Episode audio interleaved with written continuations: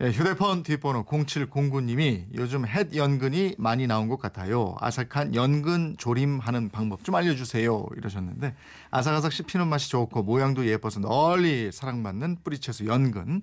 이 연근은 그 쓰임새도 아주 다양한데요. 오늘 햇 연금 조림 맛있게 하는 방법 알려드리겠습니다. 어서 오세요. 곽지연 리포터입니다. 네, 안녕하세요. 요즘 동네 시장 갔더니 햇 연근 막 나오기 시작했더라고요. 네. 이렇게 햇 연근이 나오기 시작하면 이제 가을이 왔다고 생각해도 좋다는데요. 음.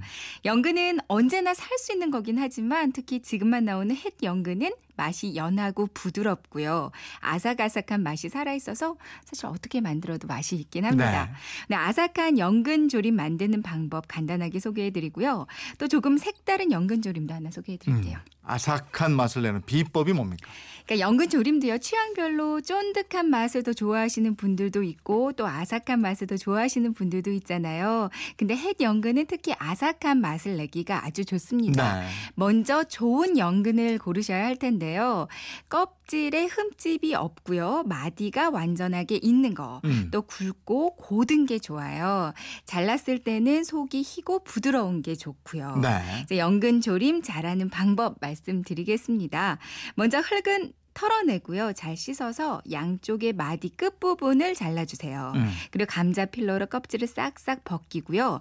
구멍 안을 쓱 보면 지저분한 게 보이잖아요. 네. 그럼 젓가락을 넣어서 이렇게 쓱쓱 긁어내고요. 음. 그 물을 구멍에다 대고 씻어냅니다. 네. 그리고 한 0.5cm 정도의 두께로 썰어주세요. 네. 이게 너무 얇으면 씹는 맛이 없고요. 또 음. 너무 두꺼우면 잘 익지를 않거든요. 네. 그러니까 한 0.5 정도의 두께가 적당하고요. 썰자마자 이제 물에 푹 잠기게 넣어서 변색을 막아주세요. 음. 또 이제 연근의 아린 맛을 없애주기 위해서 물에 한번 삶는데 물을 넣고 식초를 한 두 스푼 정도 조금 넣고요. 20분 정도를 삶습니다. 그러니까 아삭한 식감을 살리기 위해서 너무 오래 삶지는 않는데요. 네. 근데 좀 더 쫀득하게 드시, 드시 고 싶으시다면 한 10분 정도 더 삶아 주시면 되고요. 음. 나중에 조리는 시간도 조금 더 늘려 주시면 돼요. 이제 다 삶아지면 물로 한번 씻어서 물기를 빼줍니다. 음. 삶은 후에 간장에 졸이면 되는 거죠? 네. 물기를 빼고 나서 저는 그냥 물 넣고 맛간장 만들어 놓은 걸로 졸였거든요. 네. 근데 맛간장이 따로 없으시다 면 다시마 국물 내서 졸이면 더 맛이 음. 좋아요. 다시마 육수에 진간장이랑 물엿, 그러니까 물엿 아니면 올리고당이나 설탕도 괜찮고요. 맛술, 청주, 식용유 넣고 끓이는데 연근 양에 따라서 양념의 양이 좀 달라지긴 하는데요. 보통 크기의 연근 하나면 간장이 한 두 스푼 정도, 다른 것들은 모두 한 스푼 정도만, 그러니까 음. 2대 1 비율 정도로만 넣어주시면 적당합니다. 네. 간장은 나중에 맛보면서 추가하시면 되고요. 처음에 간은 좀 싱겁게 해주세요.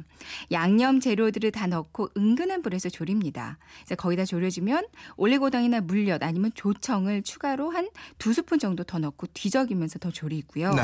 이제 다 졸여졌으면 마무리로 참기름이나 들기름 조금 넣고 이제 통깨를 이렇게 송송 뿌려주시면 음. 맛있는 연근조림이 완성입니다. 네.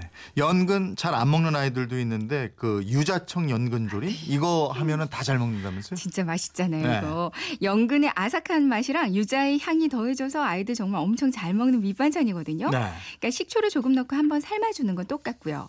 이 데쳐진 연근을 찬물에 이제 헹군 다음에 소금에 살짝 절여주세요. 음. 그러니까 생각보다는 연근이 금방 짜지니까 한 10분 정도로만 절여서 물로 바로 헹궈주시고요. 네. 이제 물기를 완벽하게 제거해주고 나서 유자청, 그러니까 뭐 유자청은 시중에 파는 것도 괜찮습니다. 이렇게 듬뿍 넣고 버무려주세요. 네. 팬을 뜨겁게 달구고 나서 이렇게 유자청에다 버무린 연근을 한 2, 30초 정도로만 그러니까 수분만 살짝 날려주는 느낌을 잠깐 음. 졸여줍니다. 네. 그러고 나서 식혀서 이거 먹으면 애들이 정말 맛있다고 좋아하거든요. 음. 모양도 예쁘고 만들기도 아주 쉬우니까 네. 연근 잘 안 먹는 분들을 위해서 한번 해줘 보세요. 네.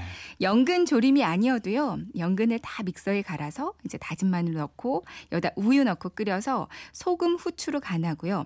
파스타 면을 삶아서 섞어주면 음. 특별한 연근 파스타 요리가 완성되고요. 어. 또 식초랑 설탕, 소금, 월계수잎, 통후추 넣고 연근 피클을 만들어 주셔도 입맛 없을 때 밑반찬으로 아주 좋습니다. 연근 피클 이거 맛있더라고요. 그렇죠. 햇 연근 잘 보관하는 방법도 있죠. 그러니까 연근 보관을 잘하는 방법은요. 일단 씻지 않고 흙긴 묻은 채로 신문지에 싸서 냉장고 채소칸에 보관하면 되는데요. 음. 이렇게 하면 2주일까지도 보관이 가능하세요. 네. 아니면 맛있는 연근 1년 내내 먹는 방법은 식초물에 삶아서요. 음. 식혀서 지퍼백에 넣고 냉동실에 넣어두면 사계절 내내 꺼내 드실 수가 있겠습니다. 그렇군요. 살림에 대한 궁금증 어디로 문의해요? 네, 그건 이렇습니다. 인터넷 게시판이나 MBC 미니 또 휴대폰 문자샵 8001번으로 보내주시면 되는데요. 문자 보내실 때는 짧은 건 50원, 긴 건 100원의 이용료가 있습니다. 지금까지 뒤를 캐는 여자 곽지연 리포터였습니다. 고맙습니다. 네, 고맙습니다.